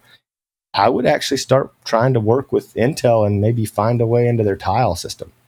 You know, become become a part of the You're gonna APU. laugh. An Nvidia contact told me that they're they they might try to uh, recently. So It would make they sense. and everyone listening to this, I, I have no concrete plans of that happening, but I think right now what Nvidia is hoping, well, for multiple reasons, is that Intel's GPU division truly gets axed. And if it does get axed, they can just worm right in and go, "We'll make a tile for you." Remember when you did that with Vega? We'll we'll make a tile for you. I think that's what Intel Nvidia is really hoping happens here. And you know, I'd I'd go as far as to say whether or not Intel's tile, I mean, you know, whether or not Intel acts as more of their discrete officially ever admits it like you know like they're going to keep making gpu tiles probably forever but like whether or not they downsize their investment into their gpus or not if i was nvidia i'd probably try to be bidding for that anyways. I'd be coming in there and going hey we're not amd what you show us on roadmaps we're not going to we, we we're not competing with your cpu mm so there's no worry here uh, and and then if you're NVIDIA, you, you, might go. And by the way, like you're not competing with us in GPU. It doesn't really matter what you tell us you're making. Um, and go, hey, what's what are you putting in Panther Lake? Let us make a 6050 that integrates into your tile stack now. Even if you don't go with us, let us design it and bid for the contract. And if we can make something twice as well as you can, why? I mean, do you hate money? You know, Xboxes use Blu-ray players from Sony. Who cares, right? Mm-hmm. I, you know, I've and I've got one better for you. So consider that as well. So, you know, you're looking at like a 1650 or something like that for a, a tile there, but also look at like the A1000 type or the A A2000 type tile for a workstation. Because I, I will say this outside of outside of NVIDIA in the in the mobile market, the one downside to things that I still can't understand is that in the mobile market, AMD doesn't have a workstation that's above like the 6400 mm-hmm. mobile. Um, it might have had a 65. It's probably because they know no one's going to buy it over Nvidia in a high end laptop, or that's their suspicion. But but to me, like I said, I mean, you've got the more efficient design. You've got the more you've got already got the great CPU cores to work with. There's no reason you couldn't plop in a 7700M or 7800M and just basically take the, almost take the exact die and cut it and not necessarily cut it down, but basically just say, let's just drop the power usage on it to 150 watts. Slow, like I said, because once again, from a from a professional workflow, the actual GPU means a lot less than the VRAM. So yeah. if you cut if you cut the power usage down, that's not going to really affect your performance. It's just going to affect your, you know, your overall power usage. So, I mean, if you can get a, a more powerful version of like even the 7900, you know, W7900, they have they have 48 gigs. How would I love, how much I would love to see AMD put a 48 gig mobile workstation card in before NVIDIA. I'd, I'd love it just to laugh at it. Just to be, it, it'd be like the ultimate, you know, screw you to NVIDIA after, after four or five generations of 16 gigs being the best they could mm-hmm. do. And I mean, I'm sure it could be done by front and backing dies and and you know things like that. Just to, it would obviously not be. It couldn't be a standalone card, but if you're putting it with your AMD CPU, usually those aren't like a daughter board. Like mm-hmm. that, that. I mean, that's the one thing people kind of miss is like when Dell or HP or Lenovo or Boxx or any of those people that make their own laptops come out and design these things. Most of the GPUs that are discrete have some kind of a daughter board or are the MXM variety. They're not usually soldered onto the same board all the time, especially not for the higher end ones, because as they build like a higher end i9 machine or a R9 machine, then you want to be able to have the flexibility to just say, okay, we want to put these different options of GPUs. We're going to make this main board with a bunch of i9s. We're going to make this main board with a bunch of R9s, but we don't want to have to guarantee that we got to solder this chip on at the same time. So you see that a lot more often in the upper ends of, of those things. So because you're AMD, and once again, right now with you know Strix, you know Halo, and all the other products coming out, you could kind of throw that at the wall and and honestly watch it stick and stick well. Yeah. Well, I mean, I think though to move forward though with the previous question, yeah. I mean, all right.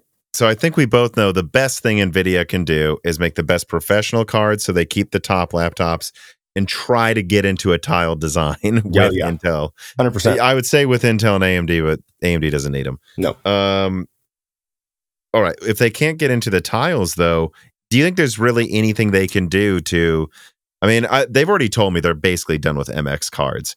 Do you think there's anything they can do to save the 50 and 60 class? Because I think that's next to get out of here in a year realistically, I don't think they care. Mm-hmm. I, I, mean, once again, if I'm C- if I'm CEO for the day, I, I don't really care about that either. That's not my high margin product, and most people that are going to buy a I, I, I've always kind of been wary of that. I always thought that like, because like the Surface Pros and the, uh, trying to think of some other options and, and examples. Some of those, some of those cards that are out there, you know, eh, that are just are automatically integrated with integrated GPUs, even though they're not like a mega APU per se, they do more than enough because the person that's buying I like to make this as the standard quote and, and reference I, I, go back to, especially from a, a especially from a workstation perspective. The normal consumer that's buying something isn't doing, you know, heavy duty gaming.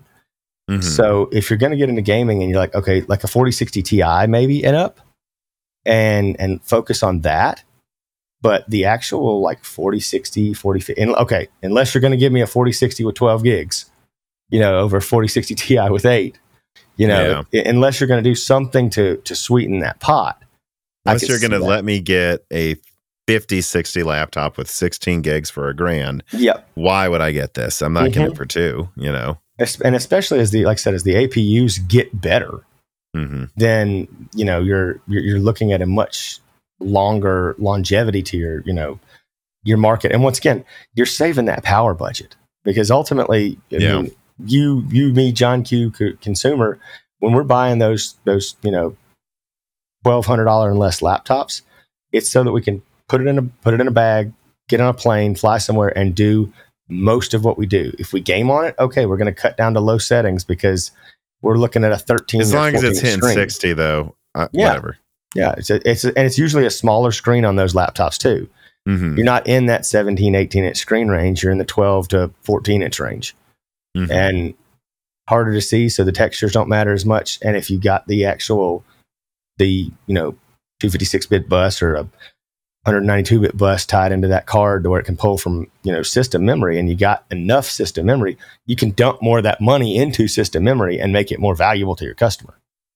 Yeah, yeah, yeah, I mean, it's just funny though. I think I agree though. Overall, with Nvidia, it's like they want to become an AI company, mm-hmm. but at the same time, you know, I, I go to, back to what you said about like, okay, well then be an AI company first, a professional company second, and then still try to have some set of.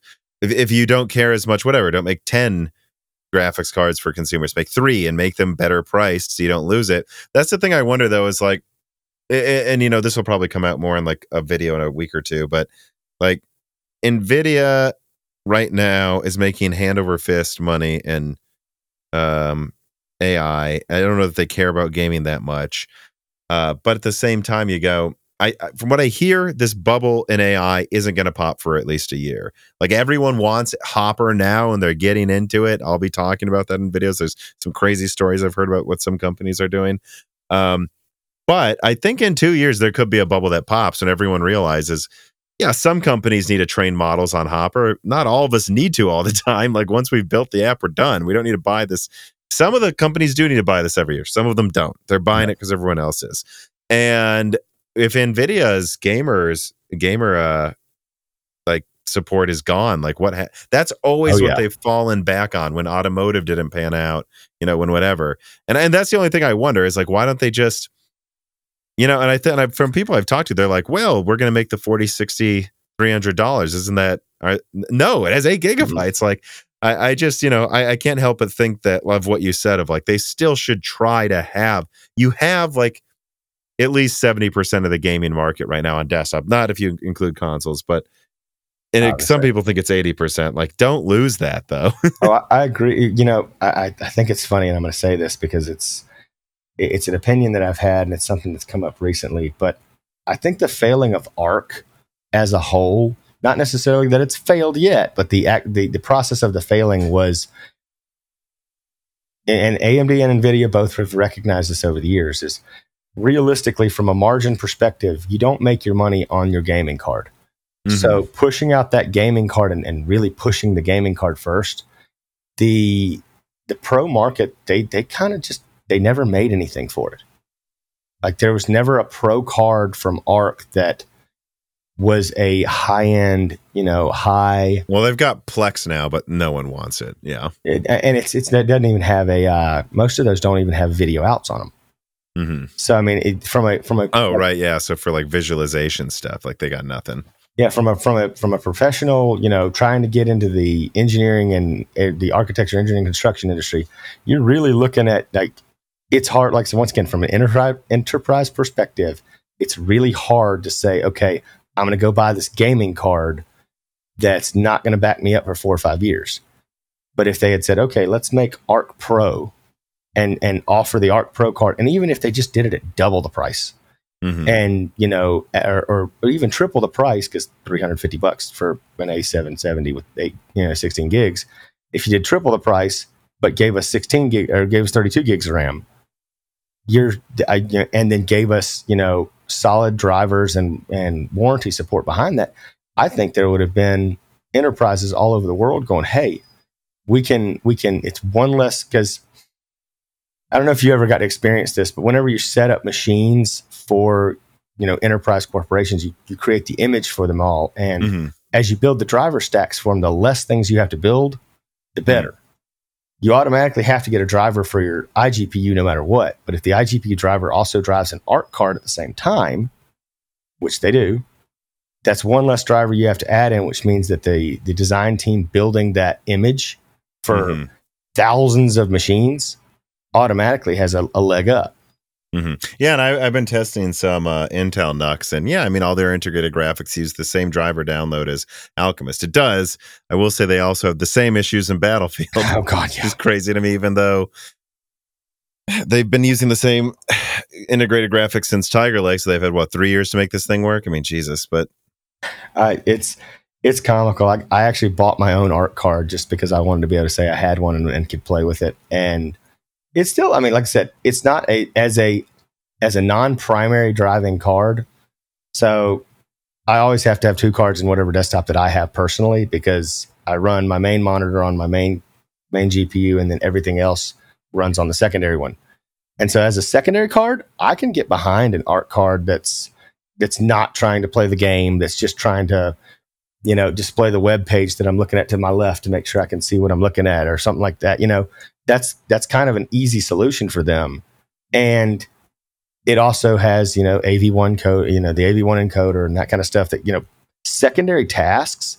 Mm-hmm. It really was kind of designed for that, you mm-hmm. know. Not gaming though. Yeah, no, God, no. It, it was a flop on that side. Uh, and I don't, I don't want to like beat a dead horse here, but I just want to point this out, guys. The integrated graphics Intel's had three years to build drivers for in Tiger Lake still can't really run Battlefield well why would I believe Alchemist will three years after it comes out if they can't do it with Tiger Lake? And the same thing's going to be for Celestial because I don't think they're doing Battlemage anymore. Well, I'm not going to give away what one of my upcoming videos is, oh, but they're doing it. It's in Meteor Lake. There's probably going to be at least one card, maybe two, but they've axed half of the lineup for it. Yeah. That feels best like case scenario. It's uh, just like Alchemist, basically. That makes sense. It, it, it truly does. I mean, it, it, just, I just, I keep thinking about it too. I mean, just the, the, the ball that was dropped there. I mean, the opportunities we had to have a, but to finally have a good third partner. Actually, do I have it laying around here? Because I can make oh, you laugh. I do. I have, I have a special one. I, like I said, I have an ARC card. see if you beat my special one though. You might, because I know you know you actually work with these companies. Oh, okay. Well, you have that. I have DG1. yeah, you got me beat there. I, I, I, have a plethora of old GPUs laying around. So I, I get people that go, Why do you have all this stuff? I don't know. I just, you know, I can't sell it. So collect it. Why not? Matter of fact, I um, have my Sandy Bridge CPU sitting behind me in the little plastic casing. All right. I got uh, when it comes to CPUs, I think one more question here before I wrap it up because we are recording this pretty late, and I do feel myself falling asleep. Plus, I haven't had dinner, so like I've just been working for twelve what? hours without eating. So, no. Uh, K- Cato writes it and, and he says, Hi, I'd like to hear the guest opinion on Intel's e cores. Do they cause any problems in your applications? And would you rather choose 8 plus 16 e core or just P core? Uh, because with slightly higher clock, oh, with slightly higher cost, uh, configuration, all other things being the same. Yeah, you know, I built an i5 12600K system for my uh, girlfriend's sister. Seems to run fine. I got a Raptor Lake i7 right here for testing stuff. Never had an issue.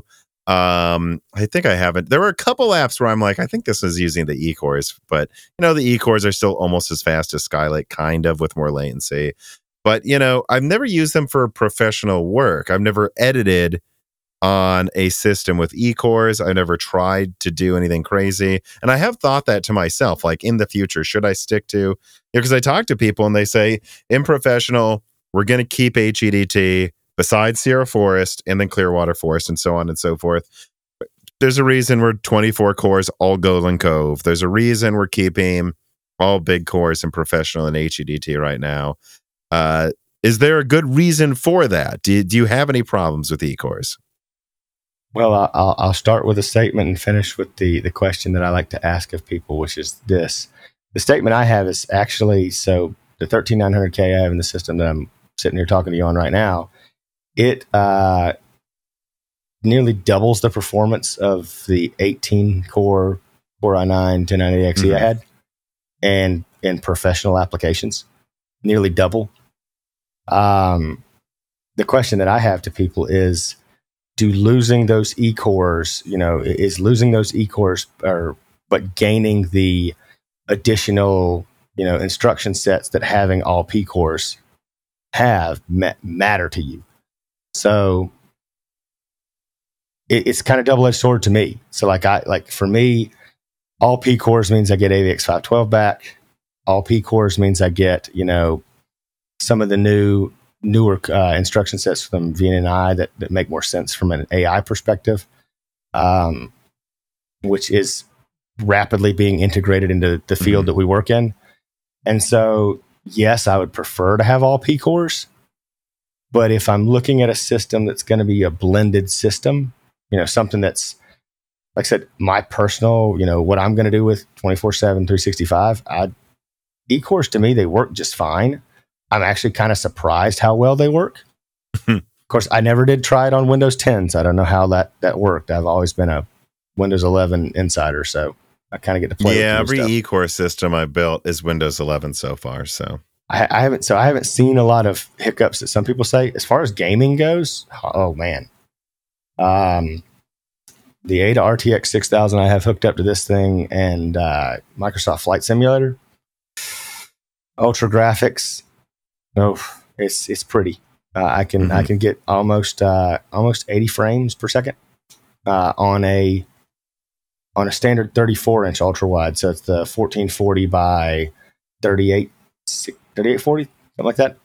But e cores don't really cause a problem no. for this or anything. But I mean, I, th- I, think from a gaming and most consumer perspective, like eight P cores, if you, the E cores are there for the background test. I mean, hmm. I mean, because if we can go back to the whole R seven, you know, uh, seventy eight, you know, seventy seven hundred X or whatever seventy eight hundred X, that's only got eight eight cores. You know, to me, a a a chip like that, you know, you don't need 12 cores. You don't need dual chiplet or anything like that. I mean, just eight cores is enough to game on. And that's such an interesting thing too, because I think obviously going with eight big cores and 16 little allow, allows them to win Cinebench, certainly allows them to do that. But then you got to wonder how many people are actually rendering using little cores versus a graphics card, number one. Number two, like what's going to happen if they go to 32 little cores right? Which you know by the time this comes out i'll have probably talked about publicly that it sounds like actually they may be doing again. Um and for some people that's good but like do you want 32 little cores for rendering on a desktop or are you just going to buy 128 core threadripper instead? And I'll, I'll ask you would you rather have eight big cores and 32 little cores or 12 big cores and 16 little cores? Ooh, that's that's a very tough conversation point. I would have to say personally, um, 8 and 32 would make more sense to me than 12 and 16. Than 12 and 16 because from a from a perspective of of most processes that you do in, in most professional applications aren't hyper threaded. They aren't mm-hmm. coded for hyper threading very well. Um, oh, so as, this to your specific task, yeah. I, everyone that I've ever worked with. So some of the some of the rendering applications, some of the, the 3ds Maxes, and and uh, other CAD applications as well. They basically, matter of fact, there was a time when they they were telling us to go and there was bugs and and whatnot. Where they go to make it work as fluid as possible, disable hyperthreading. Mhm. And and this wasn't like ten years ago, guys. This was like 2021. And you don't have those issues with eCores. No, because Z cores are all single thread. Well, let me ask you: Does this bother you? I mean, I think Granite Rapids HEDT should come out mid to late next year with 80 at least 80 cores. They might who knows if they'll go, give you guys more, but at least 80 cores, Redwood Cove Plus. Would you let me see how do I put this then? yeah, so here's the question, right?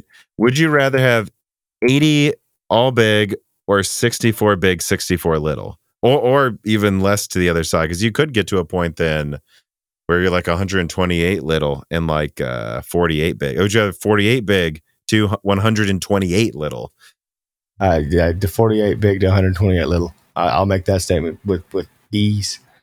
That's interesting because most professionals I talk to don't want that, but not every professional is the same. You all have different tasks and specific applications you use. and I, I always tell people it, the the one drawback that I would have to call to it is is their exclusion of AVX 512 being active on the big cores when you have the little cores as well.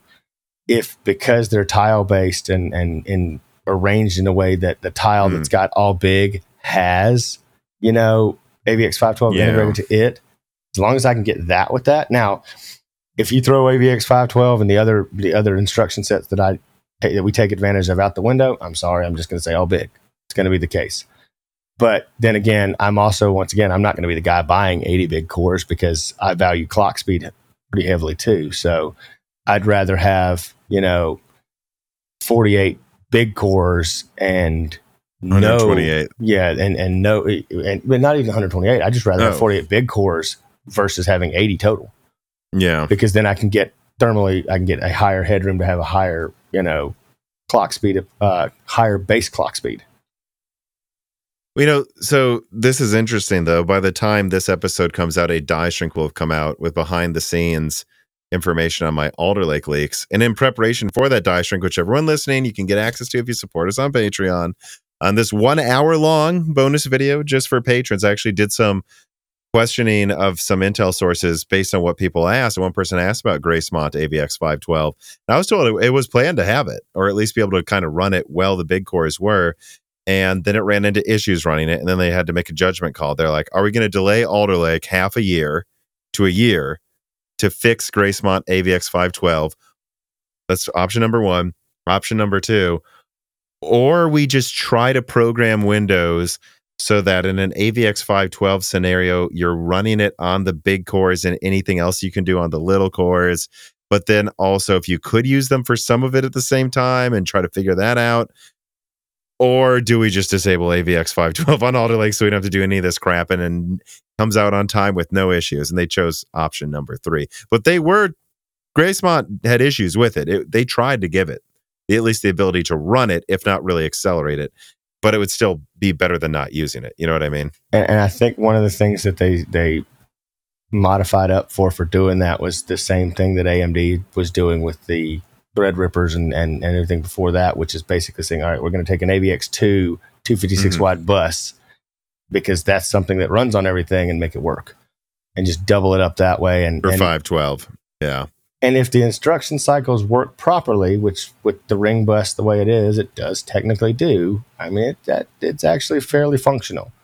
Um, the latency penalties that you had on on you know Threadripper, you know, prior to the Pro versions, that that kind of was a holdback there because of the latency going back and forth and actually pinging between the, the chiplets. But the actual, you know, just because it's on the ring bus and everything's quickly moving from you know AVX2 to AVX2, it's it's actually not as bad as I thought it would be. Um, it's no replacement, I can tell you that, but it's doesn't hurt me that much. Well, I mean, that, yeah, that's pretty interesting. I, I just think it's interesting to think that they they did try to get it to work, and Yeah, you know, I think we're going to see in Raptor Lake refresh that one of the reasons it's actually decently better than Raptor Lake compared to what you would expect is probably going to be because there are just things in Raptor Lake that also still didn't work by the time they got ready for launch, and now they do in the refresh. Um, I truly wonder how much they fused off for Raptor Lake to, to do that. But yeah, Yeah. Well, we won't know until we get reviews. Then we'll, if it's 20% better, we'll go, oh, wow. Imagine if Raptor Lake was 20% better, just would have beat Zen 4. Um, But, and But, I, I'll, I'll you ask know. you this because you know, I, prior to starting, we had some of the fun issues because I had my chip overclocked. What would if, if I were to tell you that my stock bought, and actually the box was half kind of crunched when I showed up. My stock bought thirteen nine hundred K, not getting up over three hundred, you know, ten watts total package with two GPUs that are three hundred watt on it as well, and all the things that I have on the motherboard. I was actually seeing, you know, 6.3, 6.4 on the top two cores, 4.9 on the, you know, top four, and five eight across it with four seven on all the E cores stable. Uh, I, I, the silicon's got a lot of, k it's got a lot more that it can give. mhm. And that, that wasn't a, that wasn't a KS, it was just a K. yeah. But I was impressed with that. I, I mean, I, I was not expecting that. And I don't think I won the silicon lottery either. Well, to be fair, though, before we started, you did have to turn down settings. So it I'm was not lying with that. stale. It, it, it yeah it's i think that's a that's a usb thing that i've still bothered by to this day But Let me give you an example though about issues though. I the one of the cool things about AMD's Fury graphics cards is for some Mhm. reason they just didn't lock down the BIOS at all. I missed that. And because of that, I could just write my stable overclocks to the BIOS, flash it, and have to download any app. I just do that for a week and just I just had a Fury, a non-Fury, you know, a non-X, a Fury that was like set to a 350 watt oh uh, wow. TDP, and it boosted to like 1100 megahertz with as much voltage as the limit would let me get to before I had issues. But there was a limit, and at the volt, I don't remember the number, but at the voltage limit issue, it actually was still stable. The DVI port stopped working, and I bumped it down slightly. DVI worked again. Yep. Your USB issue, trust me, there could oh be something. overclock Yeah, i guarantee you it's that Uh, and no. and and I looked it up online. Other people have had this. Like, oh, for my extreme overclocking for competitions, I can't use the HDMI because it stops working. Like I've seen people say stuff like that. And it's just like, all right, well, I have to. I wonder how safe that was long term for my Fury if I would have done that. But true you know, it could get you that extra ten watts if you want to, and an extra one percent. But then DV, you can't use DVI, and I had a DVI monitor. And I thought, well, is it really worth losing an output uh, for one performance? But yeah, I, and I will say, overclocking the RAM stability thing is. I talked with Steve at Hardware Unboxed about this. You think it's stable, then a month will go by, and all of a sudden you'll just have like a black screen once a week, and it turns out it was the RAM. I don't know. There's so many weird things to overclocking, you know. You And so whatever Intel's done with Raptor Lake, I'm sure those voltages at stock are there for a reason Mhm. and uh, Raptor Lake Refresh supposedly just does more with less, but we'll, we'll have to see. absolutely Um, but I'm starting to ramble, I'm starting to bring up all. I think when I Oh, start yeah. bringing up AMD Fury, that means I'm tired because I just always seem to. Um, and um, but I, you know, I want to thank you for coming on the show. Um, I think this is a great episode. It gave it another great insight to everybody on the channel, and I guess I ask all my guests this. So I'll ask you: Is there anything you want to plug? Ooh, ah, that's always the fun thing to say. I, you know, I don't like to plug a lot of people, and a lot of things. I, I can say this much. I, I, outside of doing this, I, obviously, if you're looking at me, you're going, hey, he's got a, a nice mic stand. That I get that comment in all of the meetings I have to sit there. Do you do a podcast? Actually, yes, I do. It's a small one. It's nothing special, and it focuses on physically workstation stuff. But I do it with a couple of friends of mine, not your typical IT guys. If you want to check it out, it's on YouTube. Feel free to. It's called Not Your Typical IT, guys. Mm-hmm. Send me a link to it as well because I knew you had a podcast, but I didn't remember the name. So send me a link to it, and I'll put a link in the description for it as well. Sure. Absolutely. Not a problem. Um, but yeah, all right. So everybody, check out Not Your Typical IT guys, and then uh, you know, also make sure you're subscribed to Broken Silicon uh, on a podcast app of choice. Give us reviews. Subscribe to Moore's Law Z on YouTube. Uh, ring the bell button so they actually let you know when I'm posting. And then, uh, you know, upvote stuff, share our content, and consider supporting us on Patreon. Like I said, a lot of stuff we're talking about with like Intel behind the scenes stuff. Uh, and Die Shrink 100 just came out for patrons. If you want access to that, it's just $2 a month. Um, and otherwise, um, I think, like I said, I'm rambling. So thank you, everybody, for watching and uh, have a good week. Absolutely. This podcast was brought to you by the YouTube channel and website Moore's Law is Dead. Moore's Law is Dead and Broken Silicon are trademarks of their creator, Tom. That guy is me, and I am indeed the creator, editor, writer, and showrunner of Moore's Law is Dead podcasts, videos, articles, and other media. However, it's not just me. Moore's Law is Dead is a team with Broken Silicon co hosted by my brother Dan, audio editing by Gerard Cortez, renders being done by the industrial designer Jean Philippe Clermont, and special assistance is also provided by Carbon Cry and Carrie No Sugata as well. Find all of our information at www.mooreslawsdead.com on the About slash support page in the event you do want to hire me for consulting work, hire Gerard for audio work, hire Jean Philippe for industrial design work, or you're interested in working with Carbon Cry or Carrie No Sugata as well. You can also find our long term sponsors on that page if you want to show them some love for putting food on our tables. Or you can also mail us some love. You can send letters or hardware donations to the following address Moore's Law is Dead, P.O. Box 60632 in Nashville, Tennessee, zip code 37206. Although, to be honest, the best way to show Moore's Law's Dead some love is to support us on Patreon. Patrons are what makes Moore's Law's Dead content truly possible. Every month and really every day, depending on who you're talking about, me, Gerard, Dan, and Jean Philippe are working tirelessly to provide a steady stream of content that we could not keep doing unless we knew the work was possible without being reliant on sponsors dictating every little thing we put out. Don't get us wrong. We love our sponsors, but we love directly working for you, our fans, much more. If you have any extra money, even a couple free dollars a month, consider supporting us directly on Patreon. Those couple of monthly dollars will get you access to the exclusive podcast Die Shrink, voting on subjects of future podcast episodes, the ability to ask guests questions, and of course, access to the Moore's Law is Dead Discord full of like minded people who I am sure would love to meet you. I am one of them. Additionally, higher tiers get access to early, ad free episodes of Broken Silicon, the ability to ask questions in all Broken Silicon episodes and Loose Ends live streams ahead of the recording, and the entire back catalog of Moore's Law Dead podcasts, in addition to having thanks in the credits of videos and podcasts, depending on the tier, with other perks available as well. And hey, if you cannot afford to support us directly every month, please do share Moore's Law is Dead videos and podcasts with friends and family and on social media and websites like Reddit. And give Broken Silicon a five star review on Apple Podcasts or your preferred podcast app of choice. All of this does really help us so much. But like I said, this podcast would not be possible without it, the patrons directly providing predictable and reliable support every month. And so now it is time to give a personal thanks to the greatest of the fans. The following supporters are at the 10 gigahertz or higher supported levels.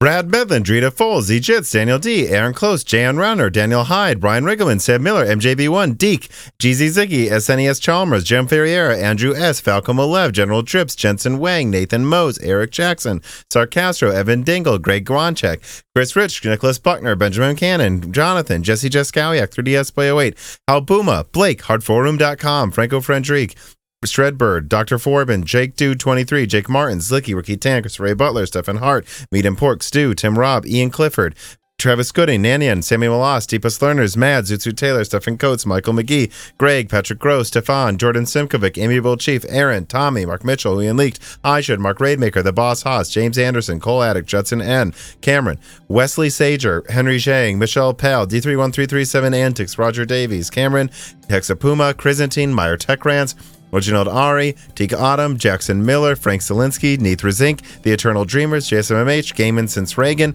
Jeff Sedler, AWS Danny, Loophole 35, Windstar, James I. Raider, Corey Leonard, Little Jeremy Shea, Milton, Pulse Media, Dave Schultz, Mac Daffy, Stephen Dick, Chuck Glidden, Brett Jones, Austin Haggerty, Justin Bussell, I7 11700K, Joe Foot, Hardland, Slushboss C2, Jansen Angima, Joseph Kelly, Samuel Park, Keith Morris, Him Sagung, Tails 2299, Stefan Santiago, John, Sifos, Earth The Forbidden Juice, Venti, CZ, Kiko Sato, Toka, RB Racer, Sven, There Jansen, AEC, Clint, Sundin, Ben, Michael Cozy, Dr. J Matt, Alex Vega, Freedy, John Swin, Rodent BC, Joey Strong, Brian Wright, Tim 1K, Joe LaMartina, Kikum, Elber Gunn, Solarized 80, Christopher Ricks, and of course, thank you to Sahara for the music.